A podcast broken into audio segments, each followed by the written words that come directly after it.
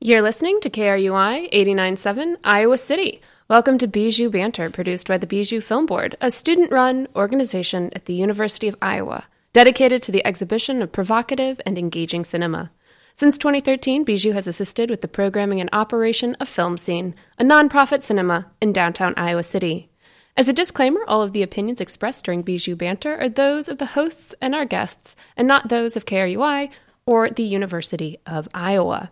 It's Friday, January 29th, 2016, and in this week's show, we'll be discussing three films that are currently playing or about to open at Film Scene. Our lineup includes My Own Private Idaho, which plays at Film Scene tomorrow night, January 30th at 11 p.m. as part of Bijou After Hours. Next, we'll be discussing Welcome to Leith, which plays at Film Scene Tuesday, February 2nd at 6 p.m. as part of Bijou Film Forum. Finally, we'll be discussing the Oscar nominated documentary Shorts, which open at Film Scene Sunday, January 31st, and will continue to play throughout the following week. Before we begin to banter, I should introduce my co hosts. We have Catherine Steinbach. Welcome, Catherine. Howdy. We have Changmin Yu. Welcome, Changmin. Hello, everyone. And I'm Leah Vonderheide. I should mention that all three of us are film studies PhD students in UI's Department of Cinematic Arts. Let's start with our first film, My Own Private Idaho. Catherine, can you give us a little bit of context before we begin our discussion of this film? Oh, yes. So, My Own Private Idaho is a quirky, meandering, hallucinatory travelogue. Mike, played by the late great actor River Phoenix, is a narcoleptic street kid who turns tricks for the occasional dollar. We don't know how he's arrived in the Pacific Northwest streets, but we see flashes of his past, a past which becomes more idealized and more elusive as the narrative proceeds. Mike's whole life is surreal because of his random sleep episodes and his haunting past. He comes in and out of the story much like we do. Mike's only real bond is with Scott, another young hustler played by Keanu Reeves. They travel together for most of the film, though they have profoundly different backgrounds. Scott is a restless son of a prominent family, and he's reluctant to live out his affluent yet controlled destiny just yet. The relationship between the two is loosely inspired by Prince Hal and Falstaff in Shakespeare's Henry IV, and this gives a strange weight to much of Reeves' dialogue in particular. So they wander around Seattle, Portland, and Idaho. They fly to Rome, and then they return to where they began. Mike says that this road will never end. It probably goes all around the world. And that's really the power of this film. Dramatic moments are few and far between, but we travel with the t- few, with the two and feel their yearning and just keep on going. I couldn't help but sigh throughout this viewing. River Phoenix is so compelling and brooding and acts with such delicacy. But I also noticed that he seemed rather strung out, which is sad but makes sense considering his untimely death at 23 from a drug overdose two years after this film was completed. Sigh. So, to begin our discussion, let's address Phoenix as Mike. Were y'all as affected by this performance? How did this main character strike you more generally as a guiding force of the narrative? And how does Keanu Reeves measure up as the other lead actor? Yeah, River uh, would have been a, a great actor. I mean, he was a great actor, and he really would have been one of those actors that would have been a leading man like uh, in in great works, and I'm sure he would have collaborated with great auteurs all throughout his career, and we would have been really grateful to have him around. Um, I, I, like his his brother is um, Joaquin Phoenix, right? Mm-hmm.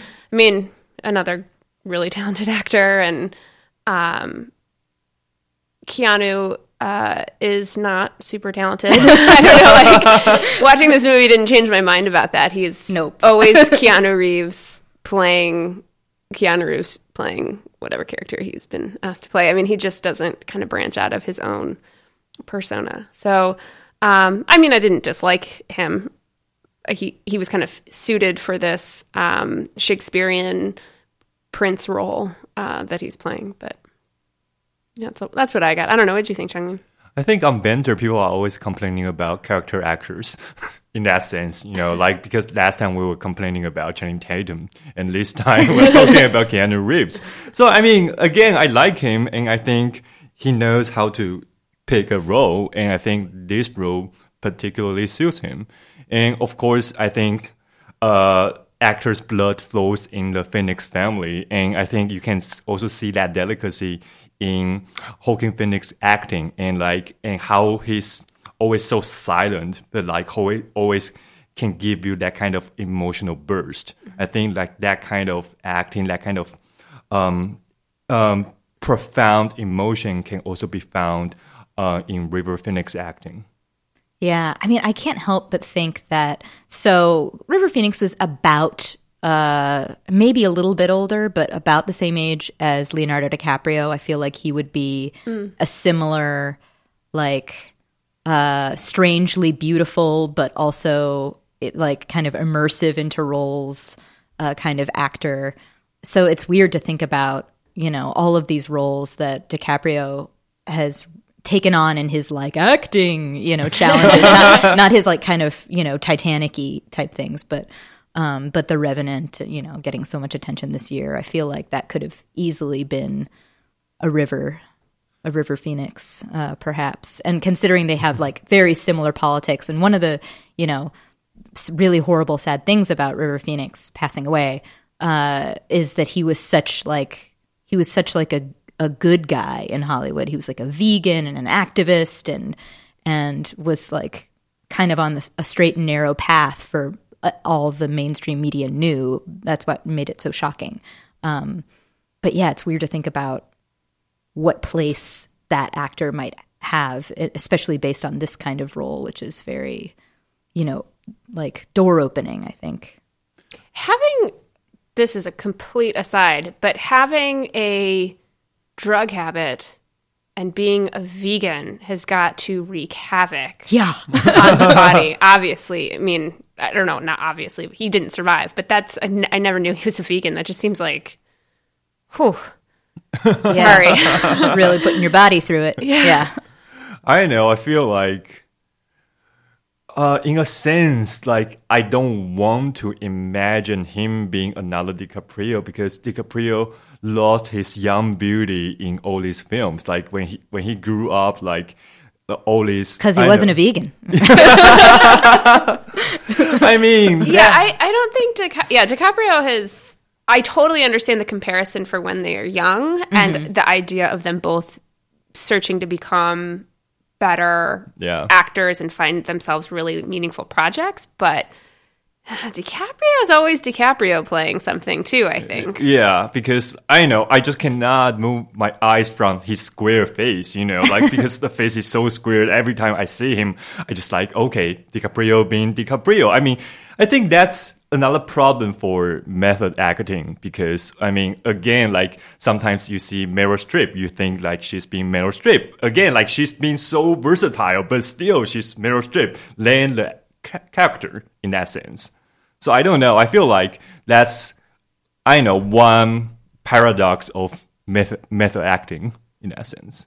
Well, I don't feel comfortable comparing Meryl Streep to Leonardo DiCaprio, but But for example, no, no, saying. like Brando. I can. I mean, I can. I'm trying to think of who. I mean, other than uh, Joaquin, uh, I'm trying to think of like who River would have reminded me of. I mean, like, could he have been an Oscar Isaac or something, or like, um, I don't know. I think. Oz- Um, I think so because he was also was a, a musician. His Oh. last full role was uh, Peter Bogdanovich's "The Thing Called Love," one of my favorite uh, country music movies, um, with Sandra Bullock, a young Sandra Bullock, and River Phoenix and Samantha Mathis, Dermot Mulroney. We should play that. Really should. yeah. Uh, anyway, sorry. Um, so the we should get to the other huge thing about this film, which is so the director Gus Van Sant is considered to be a prominent auteur within the new queer cinema movement. This early 1990s push in indie filmmaking towards new representations of gay or at least non-heteronormative identities and relationships. Um, so let's address this film as a film about gay youth how might the tone and content of the film contribute to an understanding of queer identity or queer representation on screen? Um, do you think that this context gives the youth and street culture reflected in the story more impact? Uh, so I I love Gus Van Sant for for one reason. I think he's one American independent director, other than David Lynch, who should receive an Oscar for all of his films, especially. I mean, I love Elephant, for example, and I Yeah. also Yeah. love love his debut Mala Noche. So I think like um, his depiction of homosexuality is always very, very profound in the sense that um, he knows how to capture the delicate interactions between these people, and and always his camera is very, very intimate. Following his characters around and trying to see how they see themselves in the mirror. For example, like we, we see that a lot in this film or in Mala Noche or in his later films. So I think like again, this is I mean, this kind of queer representation in American independent cinema is one way to, in a sense, normalize or to to put all these different homosexual representations back on the scene to to let people see that they are no different from us or no no different from any other people. So I think Gus Van Sant was very successful in doing that. or not no different because there is a push in in a lot of that ni- a lot of the 90s queer cinema to break out of heteronormativity or even homonormativity to say it is different like but it's still instinctively human and i think encourages people who maybe have never even considered the bounds of their own sexuality or desires or fantasies to think about the ways in which we really box ourselves in unnecessarily um, and to think about the like more fluidity in in one's identity or in one's relationships. Um, so it's not no di- it is different. It's kind of all about difference as opposed to being about oh we're all the same. It's sort of like we're all totally different but that's Same human. different. that's that's you know distinctively human.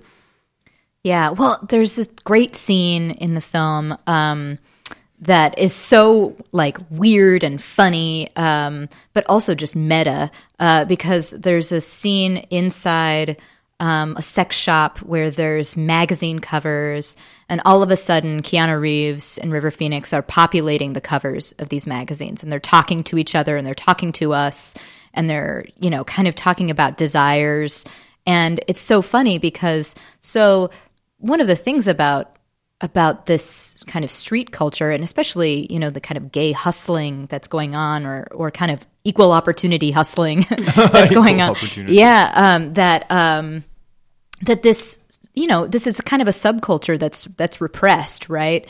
Um, and then and then all of a sudden we have these two beautiful men who are embodying these characters and then being put on the covers of these magazines within the film um, as the kind of beautiful representations that they are. So it's so it's so strange, like the kind of tricks that Van Sant is, you know, performing with visibility and and the kind of you know just really manufacturing Reeves and Phoenix as icons, right, and as like kind of queer icons, even though neither actor is is particularly in their personal life. And that, so this is before Keanu Reeves had gone on to do. He was in Nowhere, right? Yeah. Yeah, which is late '90s, maybe. Is that my? I? I think this is before the Matrix. The the Matrix is his like breakout film, right? Yeah, Right, that was but- late nineties. Yeah. But Nowhere is. um Is that late '90s as well? I'm Yeah. just saying, like it's interesting because he is. Play, those are these are two roles where he plays a gay character, um, and so clear on some level was cir- you know circling um, the social sphere as as a gay icon on some level. Yeah. you know, even Yeah. if, even though it's a very sort of manufactured um, image on his part. I have a question uh, in the understanding of the Shakespearean part of this story. So Mike, who's Keanu Reeves, is the Prince Hal character from Henry IV. Scott, Scott, Scott, sorry, Scott, who is Keanu Reeves, is the Prince Hal character from Henry IV, and Falstaff isn't Mike. Falstaff is Bob, right? I think that that's uh, well, um, from all that I've read. Um, so Falstaff is is kind of an is a knight who befriends Prince Hal, right? Um, and but yeah, I think the dialogue is shaped that like it's kind of two films. There's Mike's kind of journey, and he doesn't really have a lot of the Shakespearean dialogue, and then Scott and Bob act out and and the and Scott's father mm-hmm. enact out a lot of this kind of Shakespearean dialogue, and it's kind of like two films being merged. Mm-hmm. Um, but yeah, that that sort of these that the Falstaff Prince Hal relationship can be mapped on to to either. I don't know. Oh, interesting. Yeah, well, understanding them to be totally separate, it is fascinating that he's he's taken two separate stories, and we just keep seeing them intertwine in two separate genres, right? So, mm-hmm. like, it, as if sort of Mike is part of '90s new queer cinema, and and Scott is just part of Shakespeare, and Yeah. somehow they're interacting in in interesting ways. Um, which at first I was uncomfortable with, but then I was I was intrigued by how and why he brought these two stories together.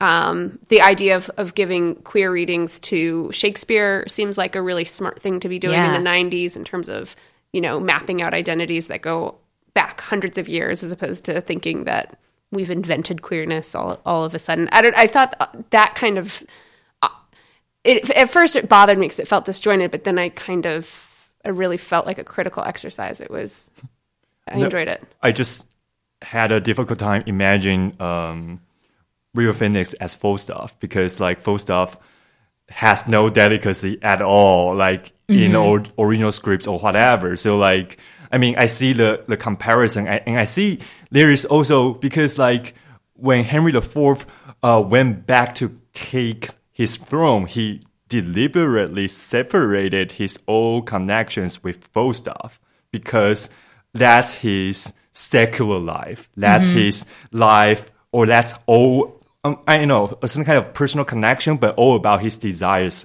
etc. So I think that also maps onto Liz very well. Yeah, and maps mm-hmm. onto Mike and yeah, Yeah. so I think it yeah, it, it kind of spreads across the whole narrative like Falstaff is kind of spread between It's really interesting. It's it's a strange meandering film, but it's so like complex on on all of these levels. All right, well, we'll end on that note. Again, My Own Private Idaho uh, plays at Film Scene tomorrow night, Saturday, January 30th at 11 p.m. as part of Bijou After Hours. For more information on Bijou After Hours, check out Bijou's website, bijou.uiowa.edu. After a quick break, we'll be back to discuss Welcome to Leith.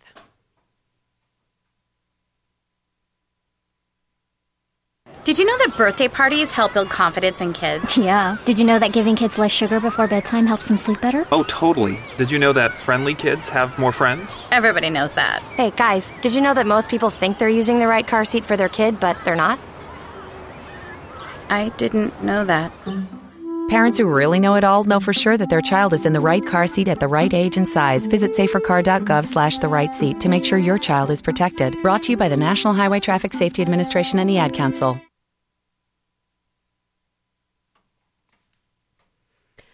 Welcome back to Bijou Banter on KRUI Iowa City. This is a show dedicated to discussing films playing locally at Film Scene. Let's move on to our second film, Welcome to Leith. Changmin, I'm curious to hear your perspective on this documentary. Sure. So, Welcome to Leith is a timely documentary about the radical right wing movement and how it instigated turmoil in a small town. Leith is a small town in North Dakota with roughly 30 population. The story begins when Craig Cobb, a famous white supremacist, moved into this little community. At the beginning, people didn't find anything weird about him. But as the time went by, cops started buying lots of land in the neighborhood and contacting other supremacists to move into this town to establish a base for neo Nazism. Conflicts and threats ensue.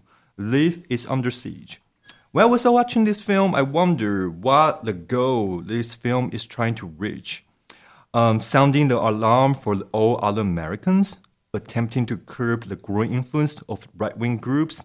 In the film, we see how a certain argument for equality can be twisted and deformed to, to, uh, to suit people's purposes. For example, some white supremacists in the film actually believe that the non existence of white advocates means a form of oppression. These neo Nazis see any corrective action for minorities as the infringement of their rights. Obviously, this is such a, mis- a misconception. But I also see this film as a beginning to engage other issues. Of course, Nazism should not be tolerated, but we can also see the film as an allegory for a conundrum that America is facing. What if the people who move in are not Nazis but Muslims who are going to change the culture of the town fundamentally.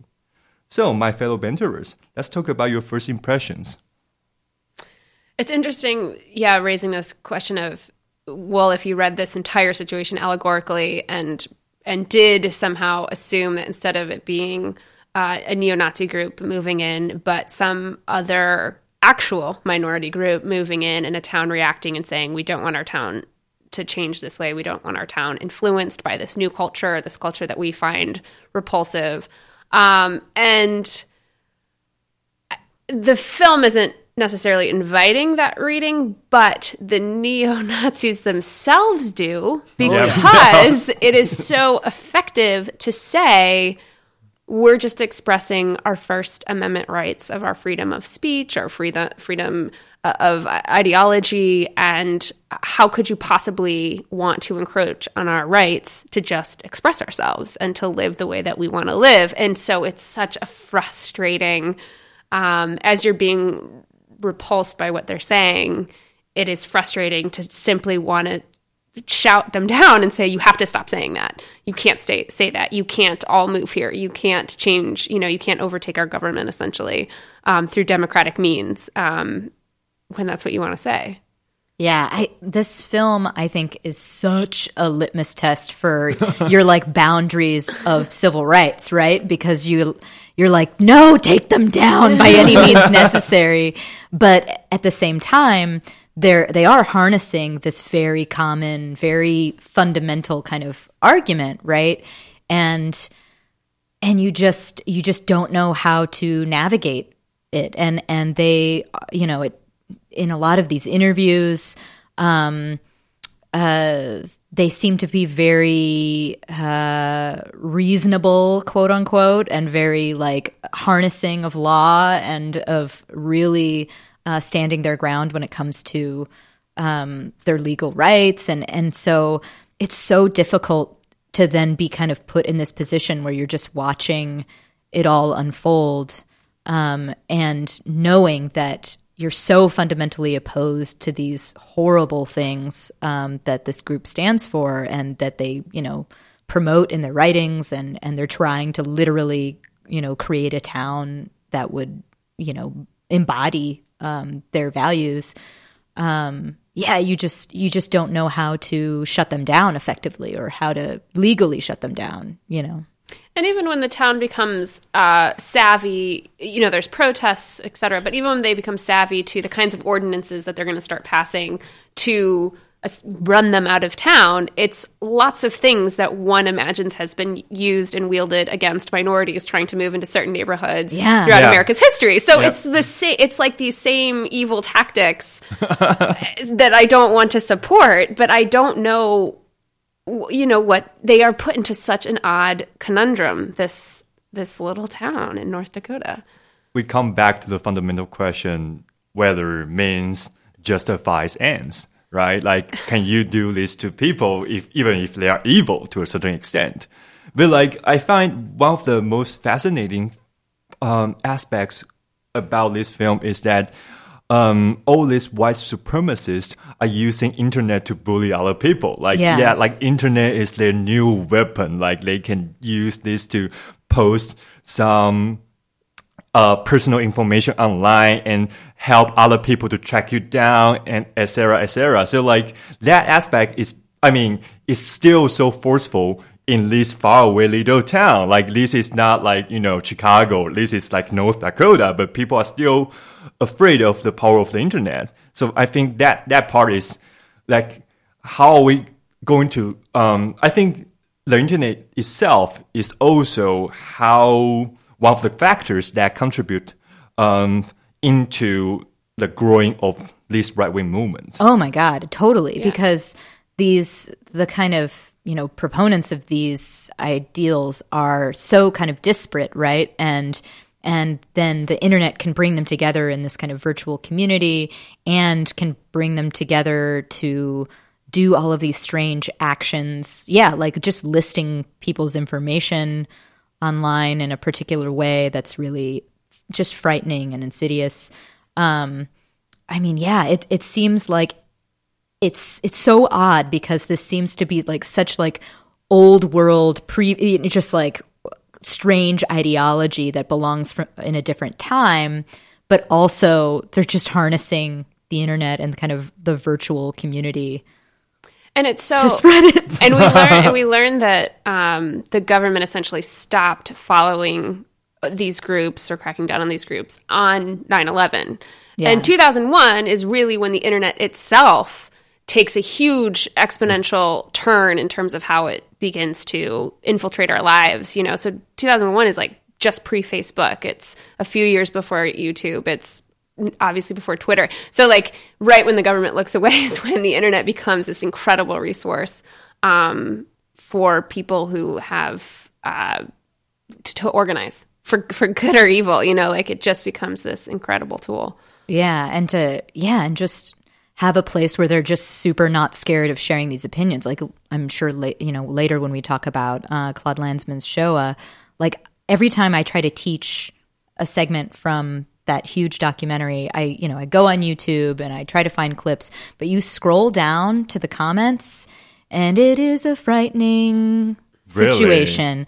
Just recently, I was I was doing this uh, for a class, and oh my gosh, I was like, no, no, no, no, no, no, Just Yeah. like anti-Semitism. oh, big just- time, yeah, Yeah. yeah. I mean, people are just revisionist discourse, like boop, just and you're just like, how how in the whole world is this happening? But but it's just so hyper visible, and oh, it's it's so disturbing.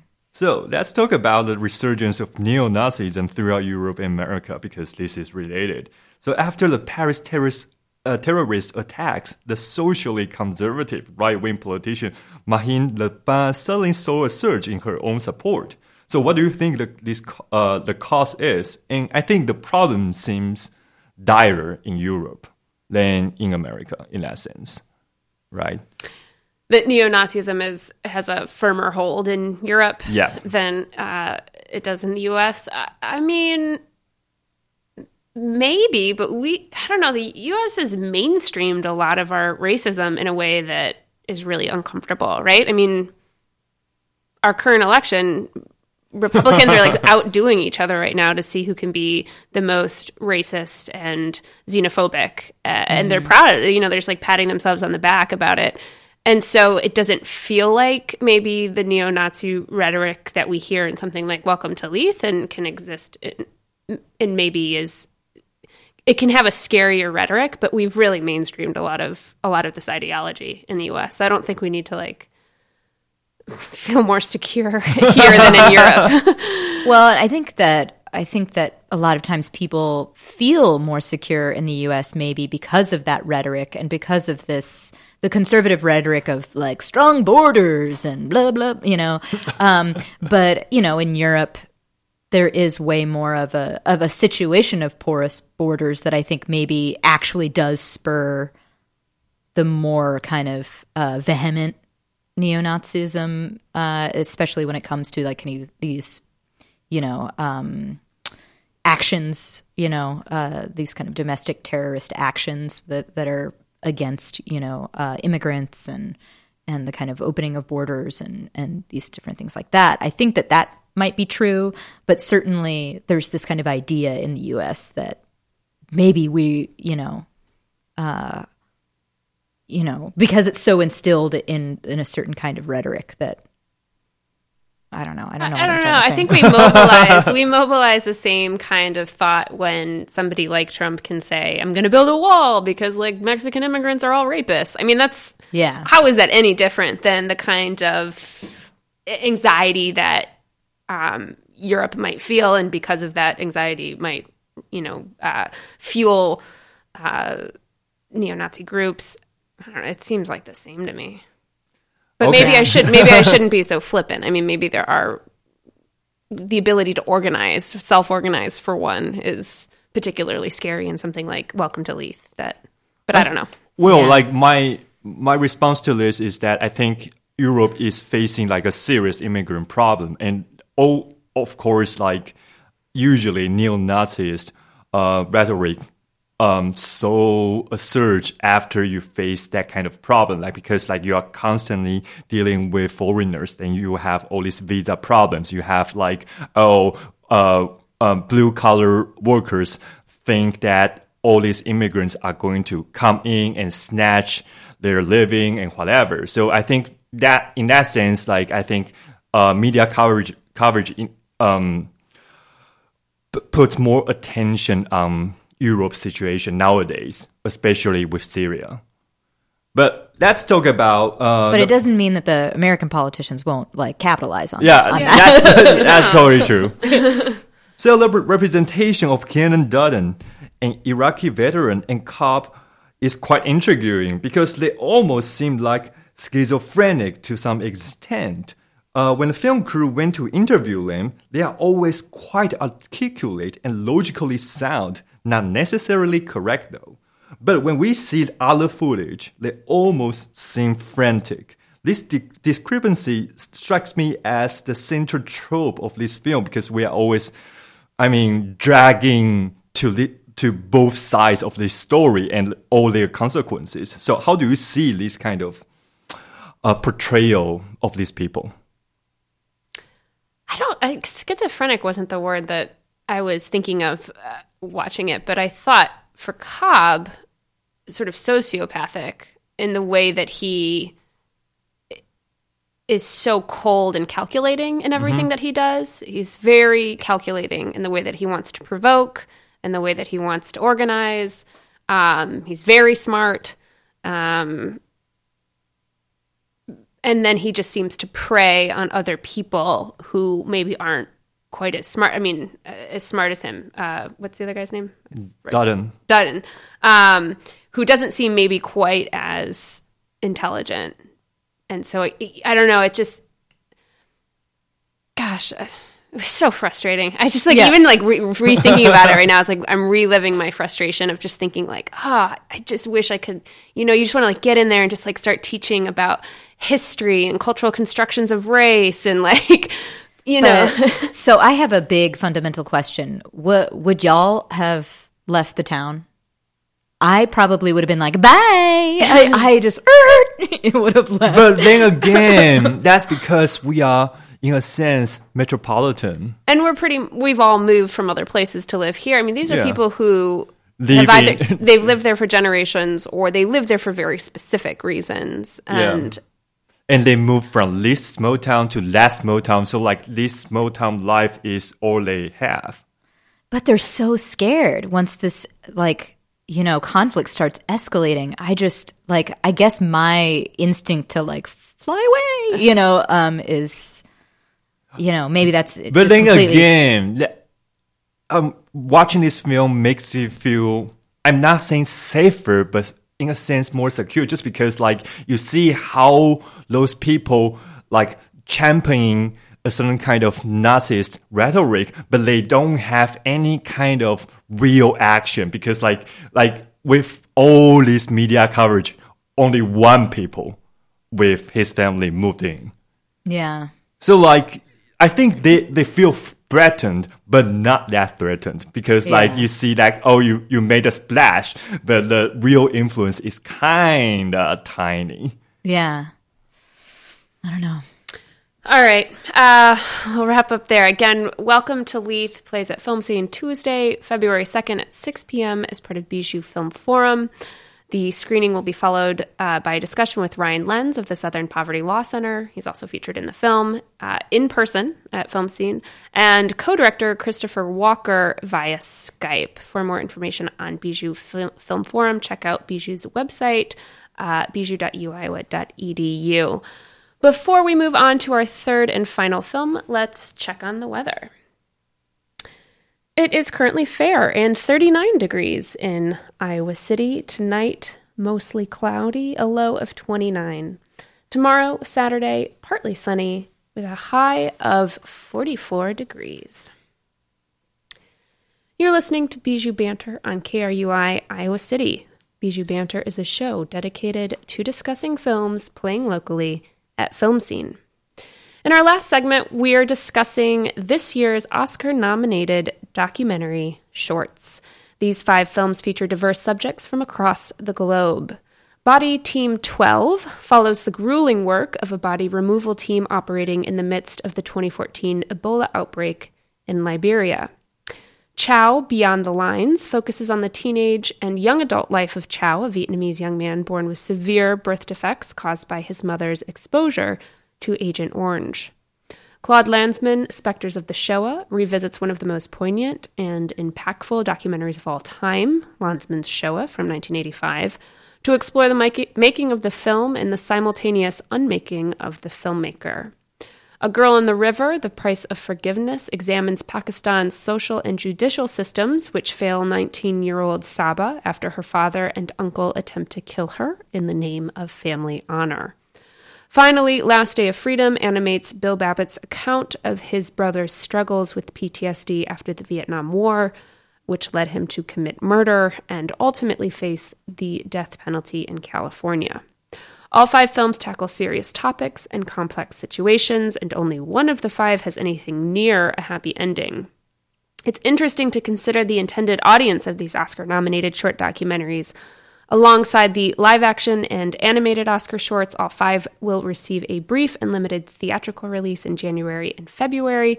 And three of the films, Body Team 12, Claude Lanzmann, and A Girl in the River, are HBO documentaries that will debut on HBO between March and May this year. But I am still curious about the kind of film goers and movie watchers who are drawn to these works. Catherine Changmin, do you imagine these short docs attract the typical art house cinephile? Or are they meant for political and social activists, or budding filmmakers on the festival circuit, or just bougie cable subscribers hooked on prestige television? I don't think these films are for your typical cinephiles, just because, like, again, like if you know Claude Lanzmann, you probably would want to see the documentary about him and how, I mean how the film was made.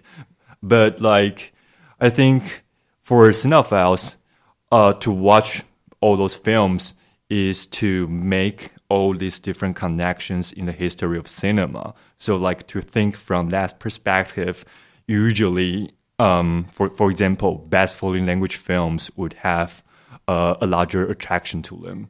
So I, I know I, I I don't know what is actually the audience of these show films. Catherine, what do you think? They definitely struck me as more activist oriented um, this year. Um, because I think you know a lot of times documentary shorts can be like funny or light or you know um, you know a little bit playful. Um, and these were very like specifically um, oriented towards like persuasion in some way or other. So um, yeah, I, I, guess I thought that they were way more kind of activist oriented, but that doesn't mean that normal audiences wouldn't like them. I just think that, um, especially for watching all of these in in one sitting, um, it's very much like a a, a mobilization to action in in in your mental space. I don't know. Yeah, well, I had never. I don't think I've ever watched the Oscar nominated documentary shorts before, and I've for almost a decade watched the live action shorts and I've watched animated ones in the past and I, it just occurred to me I've never sat down I've never gone to the theater to watch these uh, I never sat down and watched them before. So I don't know why that is. Like I mean I like documentaries and I like short films and you know these are the you know the best. We probably can't say that at all but um, uh, but they're they're all quite good so, Chow Beyond the Lines is, I would argue, the only film with a resolutely hopeful ending. Chow overcomes his physical disabilities to pursue a lifelong dream of becoming an artist. And what was particularly striking about this ending uh, to me is how young Chow is at the beginning of the film. He's a young teenager living at a care center for children born with disabilities from the effects of uh, exposure to Agent Orange. Thus, the filmmakers, who are Courtney Marsh and Jerry Frank, couldn't have known how his story would progress when they began filming. Uh, but does the does the success of this film rely on the success of Chow himself? Or put harshly, would Chow's story be worth telling if he hadn't become a successful artist? And more broadly, in the genre of documentary, when is a story worth telling? Oh my god.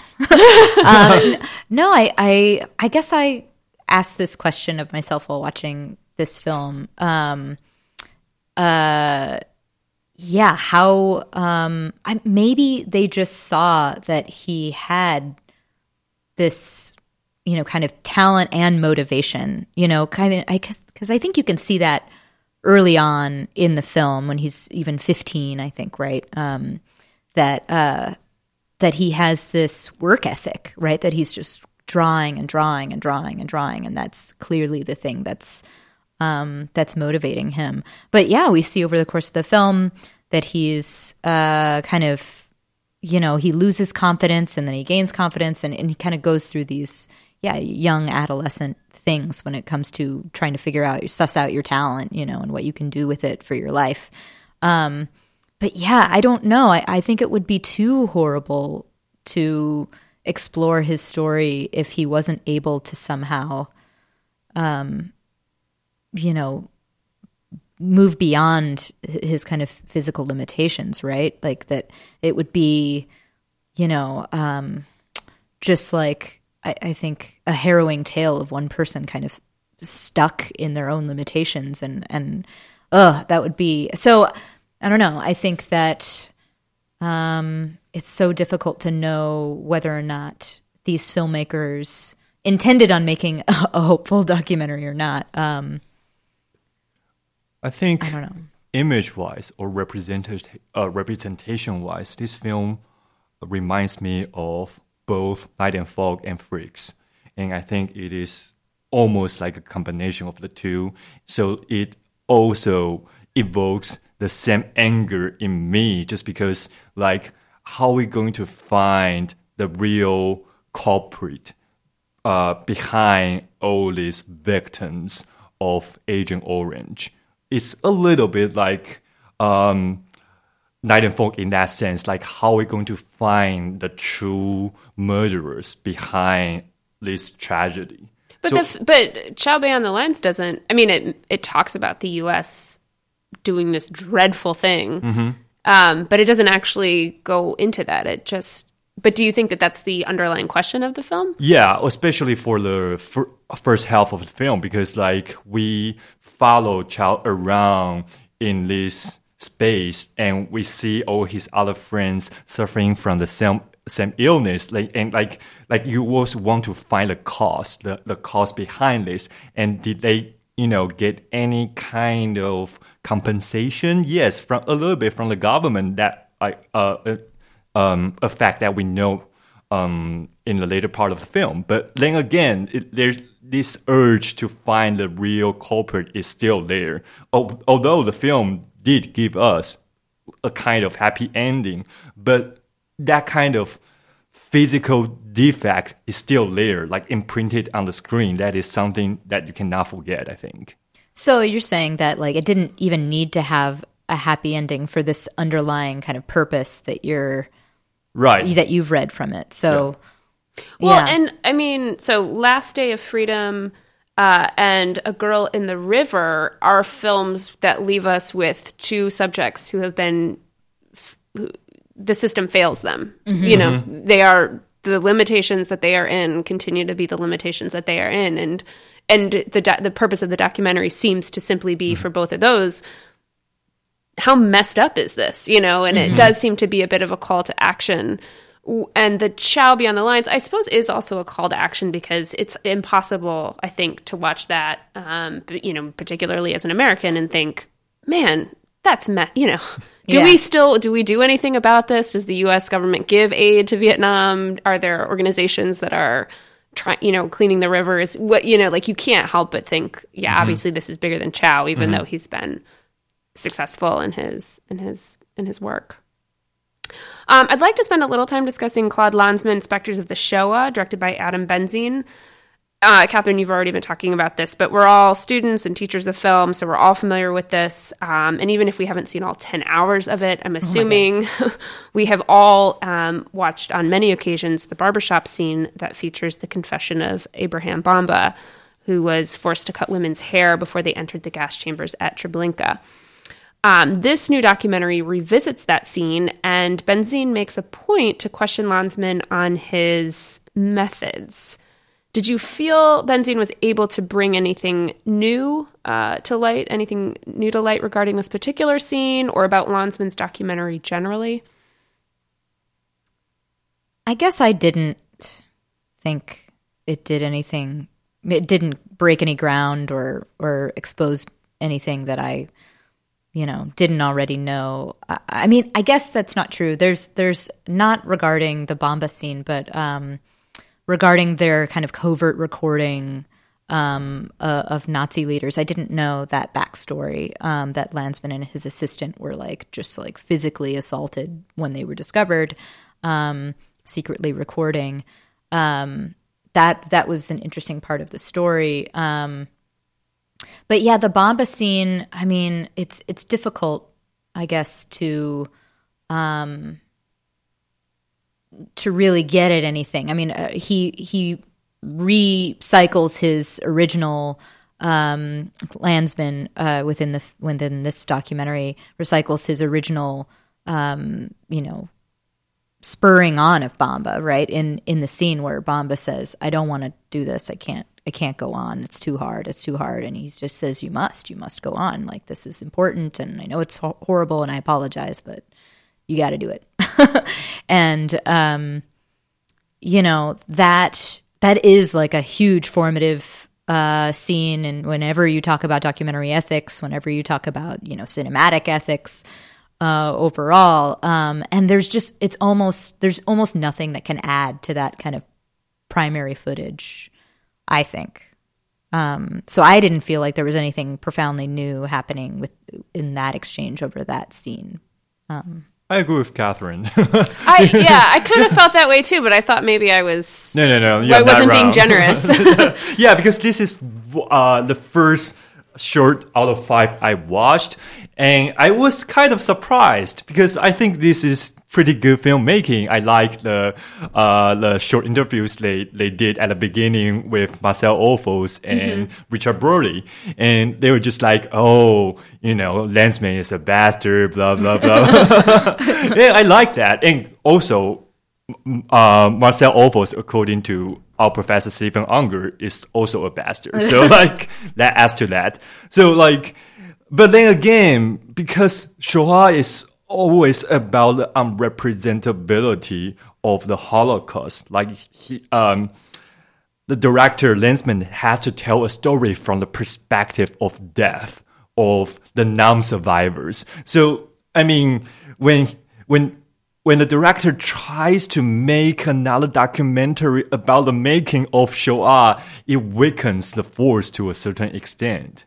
So yeah, I, it, I did appreciate the the story that I had never heard before about trying to get uh, the secret tapes of uh, the Nazi higher ranking officials. Uh, and and and the fact that they were physically assaulted, I didn't know any of that. But the revisiting of that scene that so many of us have seen before, um, and also the reason why we've all seen it before is the kind of things that we just discussed, like how it's filmed, how it was staged, the the prompting of the director. So to hear him just kind of recap that, to kind of re-walk us through that felt odd. Like why 30 years later did you want to hash out something that we've been hashing out for the last 30 years? And also because like that scene is so emphatic because it is one part of the eight hour or 10 hour documentary. Mm-hmm. So you have to put that scene into its context to see its force working. Mm-hmm. And I think the film totally ignores that part. Mm-hmm. Well, and maybe that just means that, you know, HBO assumes a lack of knowledge about Shoah, that, that enough time seems to have gone by um, from that um, document and and just like maybe the the limiting nature of the format of that document, right? It's more like an archive. It's it's ten hours and and it's you know, incredibly um, moving and and um, you know, it's it's difficult to just sit down and watch anyway. You know, um, even if you'd had ten hours to watch it, you know, it's super difficult. So um, maybe, yeah, maybe uh, the the impetus behind this film is that a people haven't seen Shoah. B enough time has gone by, people have forgotten Shoah. Uh, and see we need a, a, a smaller format to kind of recapitulate all of these. The you know. this is the influence of a fast food culture. Yeah, Of a what culture? Fast food culture. Fast food. It's like fast food. It's show very up. content It's awful. condensed. All right, let's take a quick break, and when we return, we'll continue our discussion of this year's Oscar-nominated documentary shorts. Support for KRUI is brought to you in part by the Englert Theatre. The Englert highlights the talents of local performers, artists, ensembles, and also hosts regional, national, and international touring performances. The Englert is located at 221 East Washington Street. For more information, call 319 668 2653 or visit www.englert.org. Welcome back to Bijou Banter on KRUI Iowa City. We're currently discussing this year's Oscar nominated documentary shorts. So, two of these films examine judicial systems the American system in Last Day of Freedom and the Pakistani system in A Girl in the River. Formally, however, these films couldn't be more different. Uh, for example, while A Girl in the River employs live action photography, Last Day of Freedom juxtaposes recorded audio with black and white hand drawn animation. And while A Girl in the River includes interviews from the victim, her attacker, attackers, the police investigators, family members on both sides of the dispute, community elders, and lawyers, Last Day of Freedom relies on a single interview to convey its story. How did these formal choices impact your perception of these two judicial systems processes? I mean, that's a good question because, like, we, we have another very, very good comparison on Netflix, which is uh, making a murderer, right? Because, like, I feel like somehow, in order to talk about the judicial system, you have to give the audience enough time.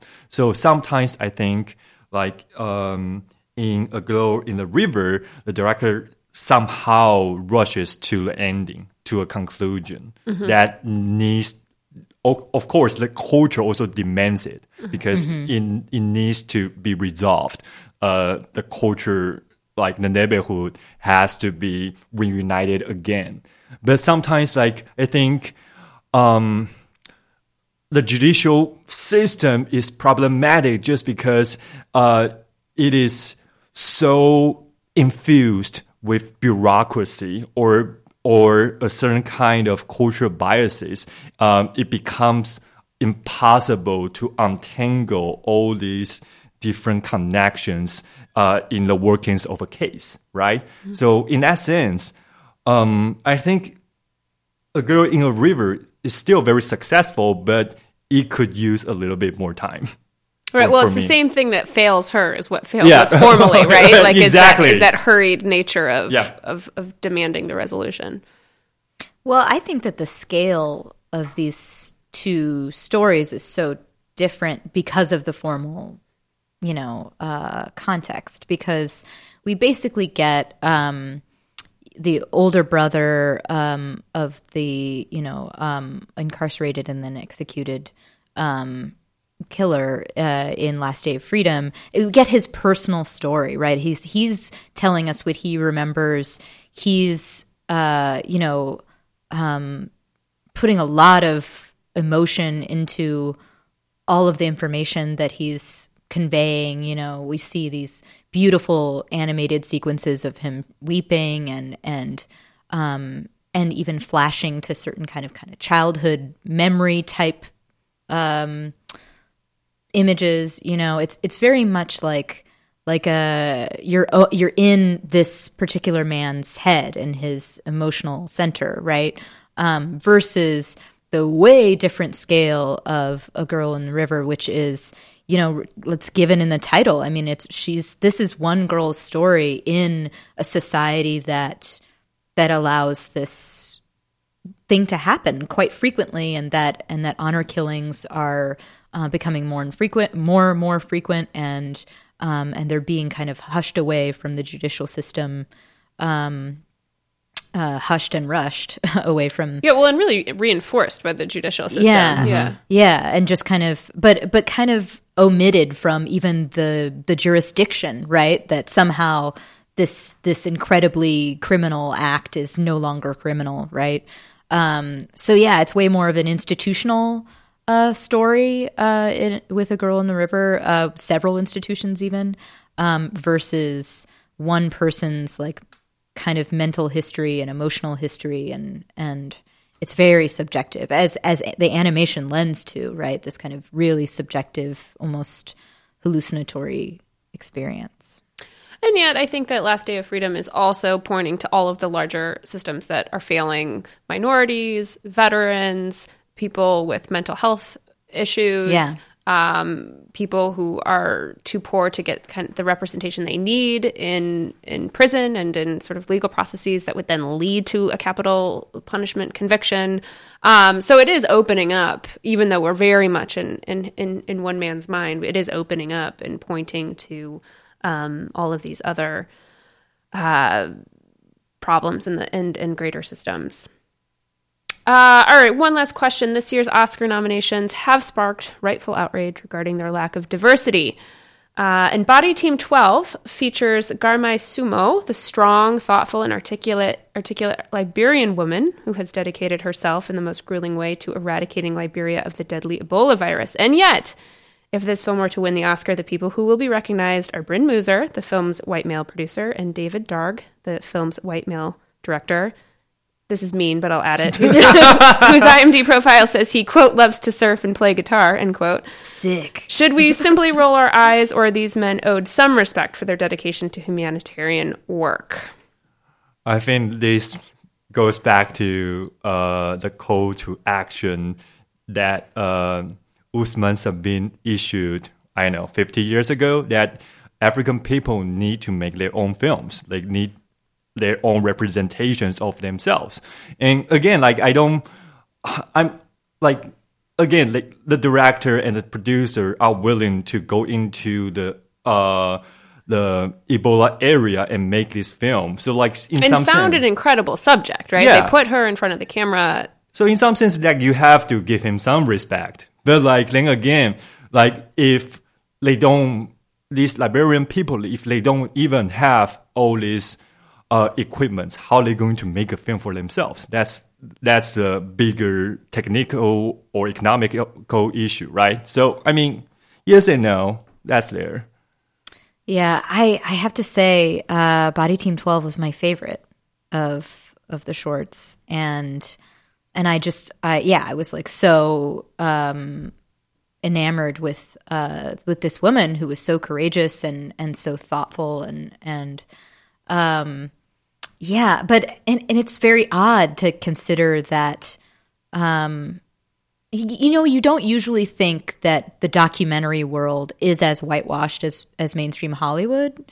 Um, it just doesn't. I don't think that it it becomes like kind of a mainstream assumption. Um, but yeah, it's it's it's so disturbing when you realize that, and I don't know what the uh, solution is because I do think that um, both people of color and white people should explore diverse issues.